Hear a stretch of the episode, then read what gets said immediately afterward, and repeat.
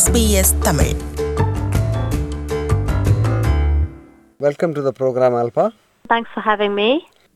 ஆதிவாசிகள் பற்றி, குறிப்பாக ஆதிவாசிகளுக்கும் நக்சலேட்டுகளுக்கும் இடையே உள்ள தொடர்பு குறித்து நீங்கள் ஆராய்ச்சி மேற்கொள்ள என்ன காரணம் என்று கேட்டபோது ஆல்பா அவர்கள் சொன்னார், சோஷியல் ஆந்த்ரபாலஜி பாடப்பிரிவில் பிஹெச்டி பட்டத்திற்காக மாணவி என்ற முறையில் இந்தியாவின் ஜார்க்கண்ட் மாநிலத்தில் சுமார் நான்கரை ஆண்டுகள் நான் ஆதிவாசிகளோடு வாழ்ந்து அவர்களின் வாழ்வியல் குறித்து ஆராய்ச்சி செய்தேன்.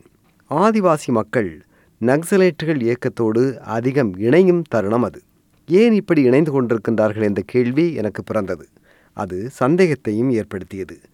ஏன் இந்த ஏழை மக்கள் நக்சலைட்டுகளோடு இணைகின்றார்கள் என்ற கேள்வி எழுந்தபோது அதற்கு விடை காணும் விதமாக மீண்டும் இரண்டாயிரத்தி எட்டாம் ஆண்டு அதே ஆதிவாசி மக்கள் வாழும் பகுதிக்கு திரும்பி சுமார் ஒன்றரை ஆண்டுகள் அவர்களோடு தங்கியிருந்து ஆராய்ச்சி மேற்கொண்டேன். அந்த ஆராய்ச்சியின் முடிவுகளே எனது புத்தகமாக தற்போது வெளிவந்துள்ளது என்றார். I am a social anthropologist and I happened to have lived as a social anthropologist for four and a half years amongst the Adivasi people of Jharkhand. So firstly on the Munda tribe and then among the Oraon tribe. This was for my doctoral study initially. Towards the end of my two and a half years stay, this was in two thousand two, two thousand three, the, the many Adivasis um, were uh, starting to join the Naxalites. So I initially I thought that who are these people? They claim that they are fighting for a better world, but in practice they seem to be running mainly like extortion rackets, a bit like the Sicilian mafia. So um, I was very skeptical of what they were doing. But then I came back to London. Uh, I had a job in a univers- in, at the University of Goldsmiths. Um, uh, and I kept watching from afar what was happening back in Eastern India. And I realized that more and more Adivasis seem to be joining this movement for radical change, you know, taking up arms to fight for a better world. So I thought, okay, I have to take this more seriously. I have to try and understand why, what is going on? You know, why are these indigenous people, you know, in a remote part of India, long forgotten by everybody, uh, Indian state, all kinds of development programs, what are they doing? Why are they going, you know, why, why do they seem to be joining this movement?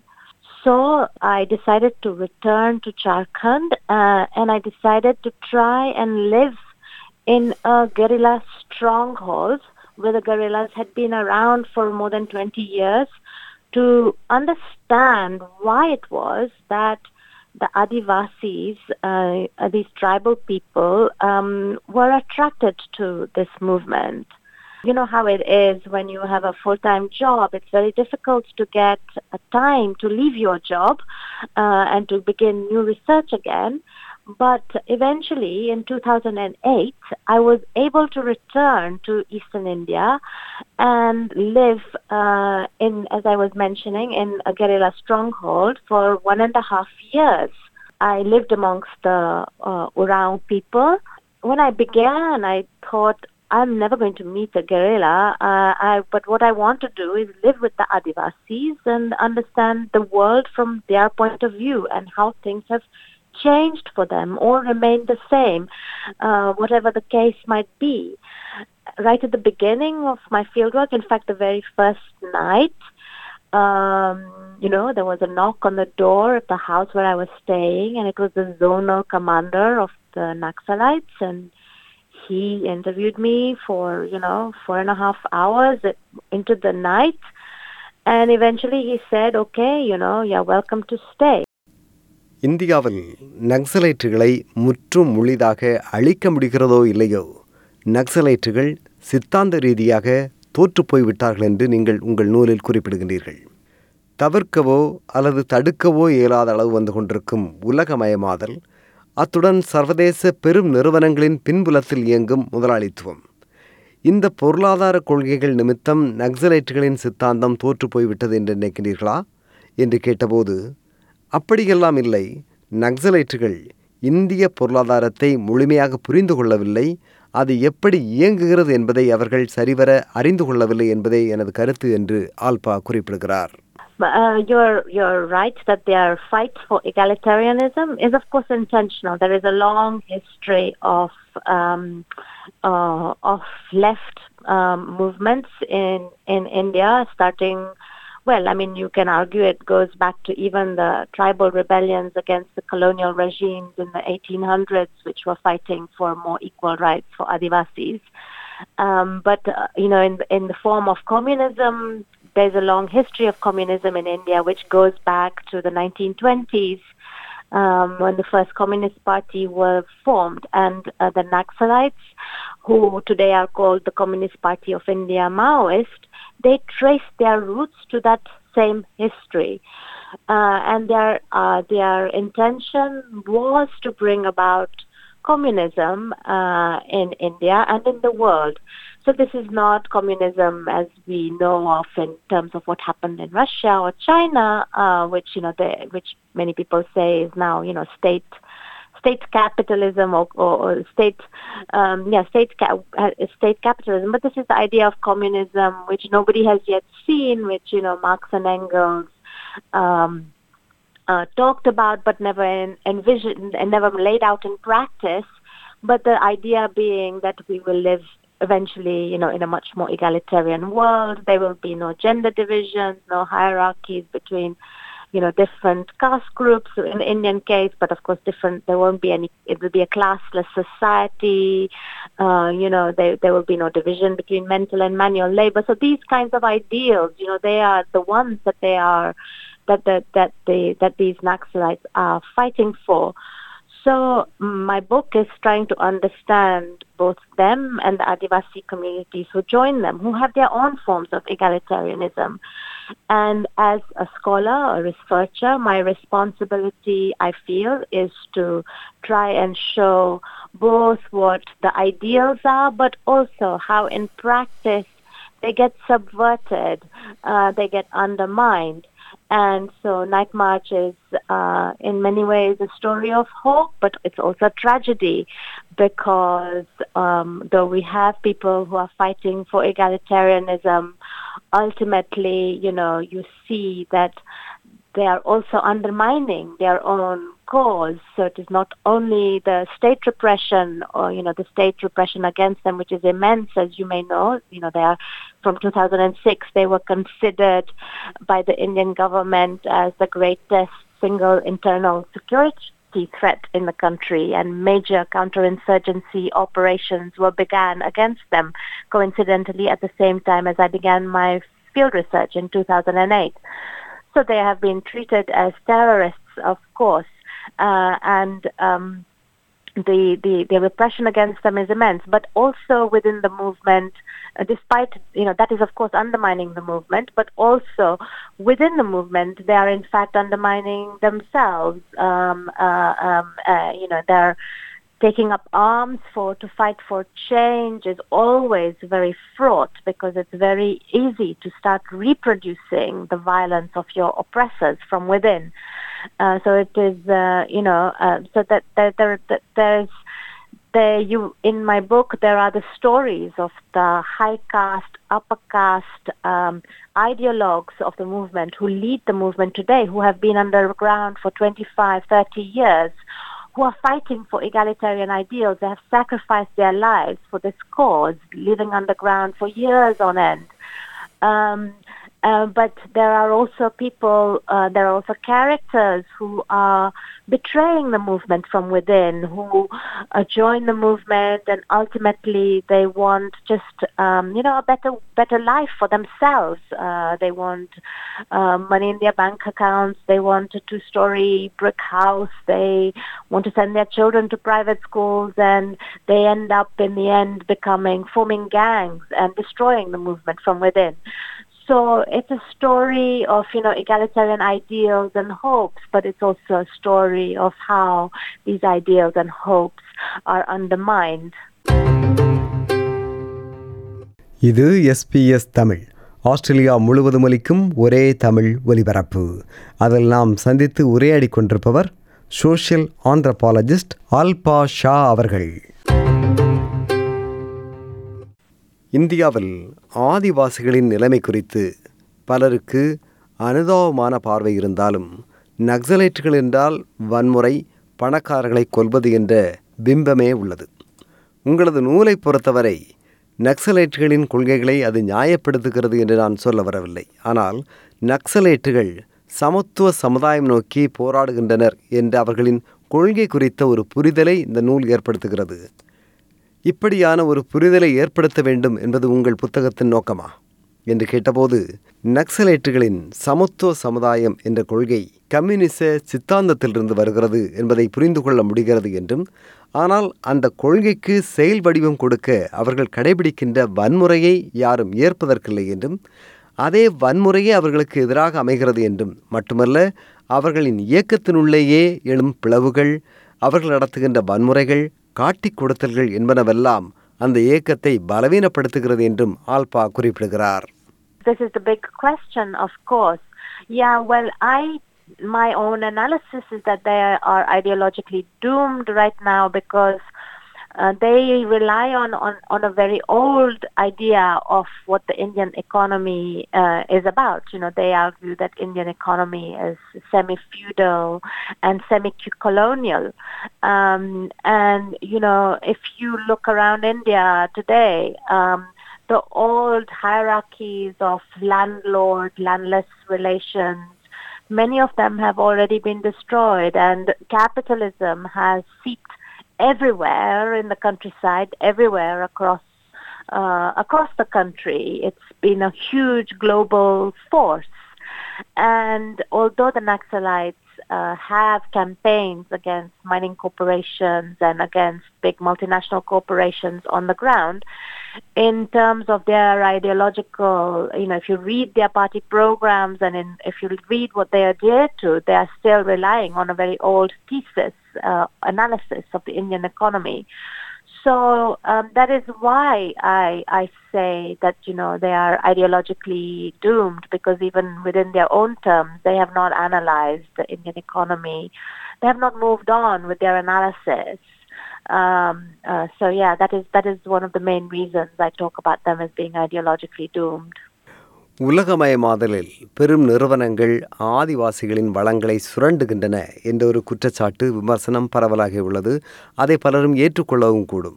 ஆனால் அதே வேளையில் இந்த ஆதிவாசிகள் நக்சலைட் எனும் இயக்கத்திலிருந்து எப்படி வெளிவருவது, அவர்களோடு உறவை முற்றும் முழுதாக எப்படி துண்டித்து கொள்வது, அதற்கு என்ன வழி, ஆதிவாசிகளின் நலன்கள் மேம்பட அரசு என்ன செய்ய வேண்டும், இதற்கு என்ன தீர்வு என்று உங்களுக்கு படுகிறது?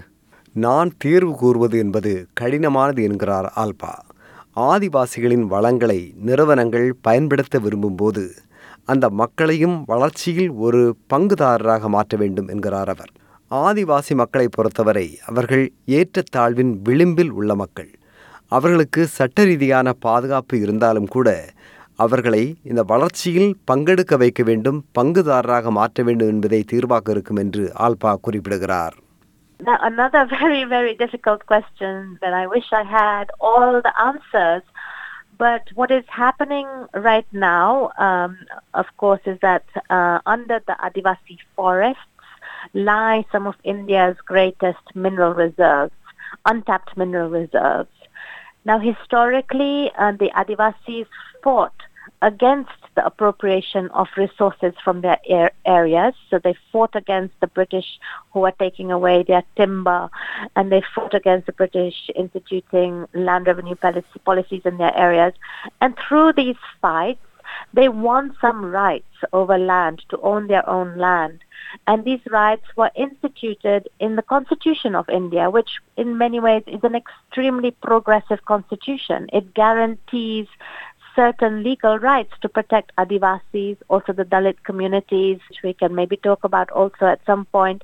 But um, uh, but what has happened in now is that uh, is that these uh, with liberalization and the Indian economy um, uh, being open to the forces of global capitalism, uh, the, there is huge pressure on the land under the Adivasis that the Adivasis live under, because all the multinational corporations are waiting to harvest the resources within.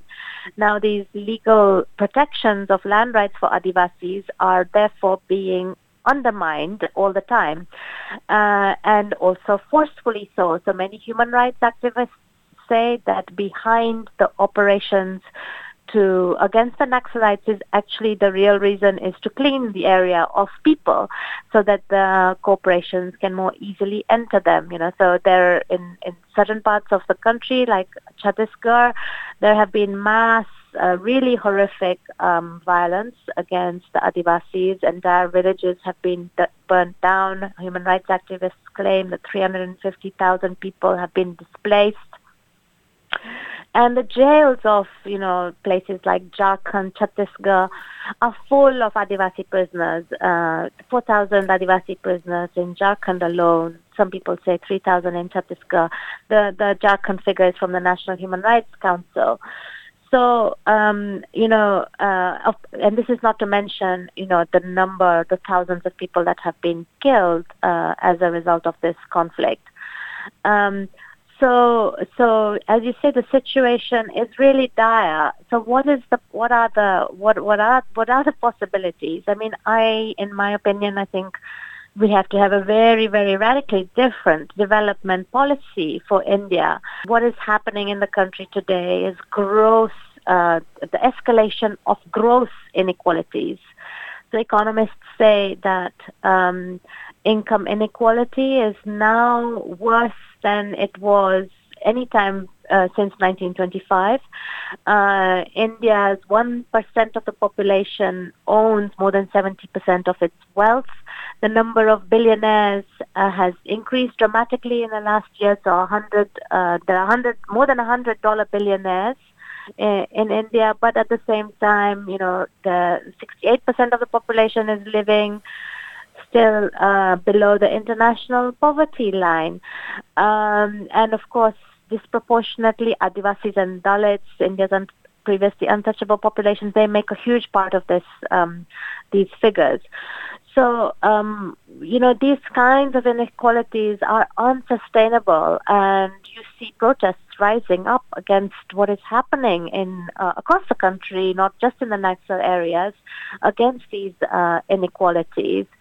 So I think that what we need to now really think about seriously at the global level is a, is a complete change of development priorities.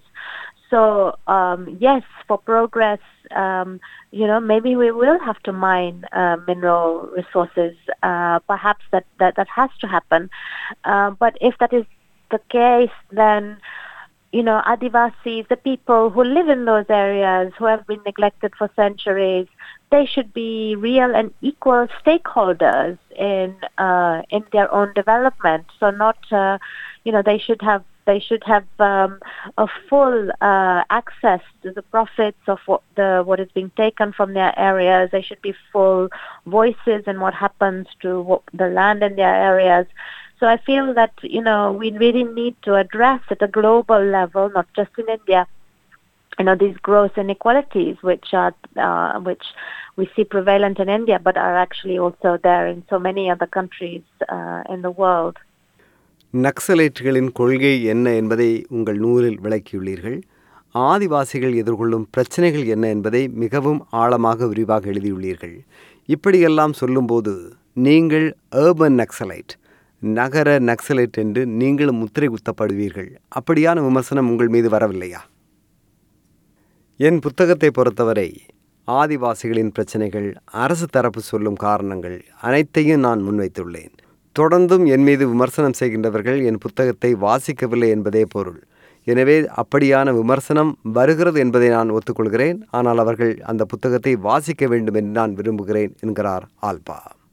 Anybody who really reads my book from beginning to end and takes my serious my scholarship seriously will, I hope, see that this is a book that really tries to give uh, an understanding of a movement, a people uh, that we understand very little about, and that is Uh, while while doing that, both tries to understand from their point of view what is happening, but is also analytically extremely critical of what is going on uh, um, from uh, not only the government side, but especially also from the Naxalite side.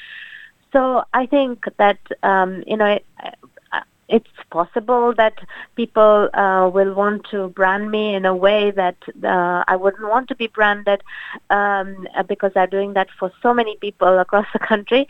But uh, I suspect that they would never have read my book, or they have never have read what I am saying in the book. So I would uh, strongly encourage anyone who has that inclination to actually treat the book seriously and read it from beginning to end.